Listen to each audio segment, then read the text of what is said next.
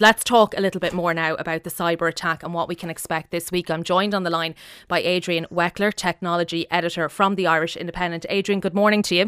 Good morning, Susan. Adrian, you heard some of the headlines there in the papers. Obviously, the health service is very much bracing itself for this big data breach that is threatened to come tomorrow in the dumping of this confidential patient information on the dark web. I suppose, what can we, what, what are we likely to see happen tomorrow? Well, assuming that that does happen and that we start to see medical data dumped on the dark web, either sold or just dumped, you're talking about, you know, thousands, maybe millions of instances of uh, our, you know, personal records. We don't actually know quite how much the uh, the hackers have. There's talk of a seven hundred uh, gigabyte file, but it's still not quantified as to uh, how much that that actually is. So the big worry that a lot of people will have will be what happens next in terms of Uh, when it's dumped, how does that turn up in my life? Who gets to see mm. it? Um, is it just criminals who pour through it? And do they start using it for uh, scam campaigns? Do I start getting dodgy emails? Do I start getting more dodgy texts, more dodgy calls? Because most of us are already getting those over the last uh, year or two. Or could that start leaking into um, things like, you know, friends, WhatsApp groups, uh, neighborhood busybodies, and um, conspiracy theorists. So I think that's the concern, other than the actual disruption that's ongoing mm. at the moment, which is serious enough. I think most people's concern now is going to be uh, where actually is this going to turn up and how is it going to either damage or embarrass me? What measures then are being taken to mitigate against some of that damage that could be caused? So the uh, the Garda and the H S E have essentially both said that they're on high alert. They're uh, uh, they've dedicated teams now to keep watch over the typical likely sites on the dark web uh, or areas of the dark web where that's likely to be dumped. We do know, of course, that the other day the government got a an injunction in the High Court against the sharing of that information. That obviously will have no currency whatsoever on the dark web, but it is a marker to anybody who might think of sharing it or WhatsApping mm. to their friends here, that if you do in any way engage in sharing any of this stuff, whether you're, you know, you're just trying to point out how shocking it is or you think it's amusing, you could be in very, very big legal trouble. Mm. But, it, but as to whether they can actually stop it being dumped, they can't. You're writing, Adrian, in, in the Sunday Independent today, uh, kind of around our attitude to matters of defence and how that has historically been quite lax, and it's all part of why we've been so exposed in this situation.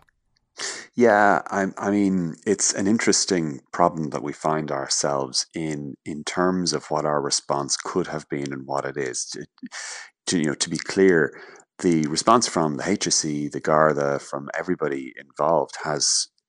Everybody acknowledges that it has been, you know, tireless and strong, and they're doing everything they can. But there is a larger question that we're going to have to address um, in the coming weeks and months when this immediate emergency calms down, and that is whether or not, and really it's not, uh, in terms of our, our scale and how we can actually uh, respond to attacks like this. And the point I'm making today in the Sunday Independent is that we've never prioritized cyber defense. And one possible reason for that is because when it comes to things like cyber defense, we link it to other areas of defense. We have two attitudes to that. One is we think either it should mainly be for international bodies like Europol um, or bigger countries like the U K next to us. And then the other attitude is that Um, we we historically don't really like to think of ourselves as spending money on defense-related stuff. We we have a cultural aversion to, uh, to spending money, for example, on military or defense for very uh, reasonable historical reasons. Um, but that is part partially now coming back to bite us because we don't have um, the type of National Cyber Security Centre a setup that other countries we we have. We're ranked twenty-third uh, in Europe in terms of uh, cyber defense mm-hmm. capability. So something's got to give there. Yeah. I mean, obviously one of the big questions um, or one of the things that we've heard said, say particularly this week, is that it was unusual for our health service to be attacked, that normally these cyber gangs, they, you know, target a private company or a group. It doesn't kind of put as much heat on them that this mm. had. But that we're hearing that it was possibly because our system was just so weak or so exposed that it was actually too tempting for them just not to do it, even though they knew they were getting into deep water. Yeah, very much so. I mean, if you think about a gang like like this gang, the uh, Wizard Spider, the the Conti ransomware gang, they're responsible for dozen of dozens of ransomware infection, infections uh, every every month, and their modus operandi is to get in, infect the system, get a payment quickly and without much public fuss, hundreds of thousands, maybe millions of of euro. And and move on. In this case, the system that their malware happens to have landed in, because I don't think many people think that the H S E was targeted for it being the H S E, um, the government won't pay a ransom. Now, that was foreseeable, that a national state would not pay mm. a ransom to get the ransomware out of the health system. So, and that may be why, and we still don't yet know yet exactly, but it may be why the decryption key or a decryption key appears to have been handed over. We still don't know one hundred percent whether that will do the job. Uh, Stephen Donnelly, Health Minister, uh, yesterday said that uh, that's still being tested, but that the signs look positive.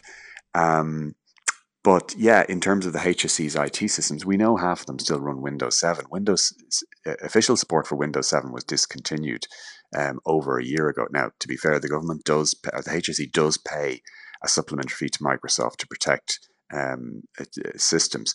But yeah, there has to be a, a conversation among ourselves be, uh, as to whether or not we think cyber defense is something worth investing in, in the H S E or anywhere else. Yeah, and I think our, our view on that may uh, have changed after all of this. But my thanks to Adrian Weckler. And you can read his column, as I mentioned there, in the Sunday Independent today. And just to mention, our own Jess Kelly actually has a great video. Uh, you'll find it on News Talk's Instagram. I presume it's up on News Talk's Twitter as well. But it's just about all of the things to look out for over the next couple of weeks and months and possibly years, depending on how long these scams could go on for. But basically, it's to look out for anything suspicious at all. Call the people back. It's she's got loads of advice in it, so do check it out and just be really, really careful over the next while that you don't get caught out in any of that stuff. But my thanks to Adrian Weckler there.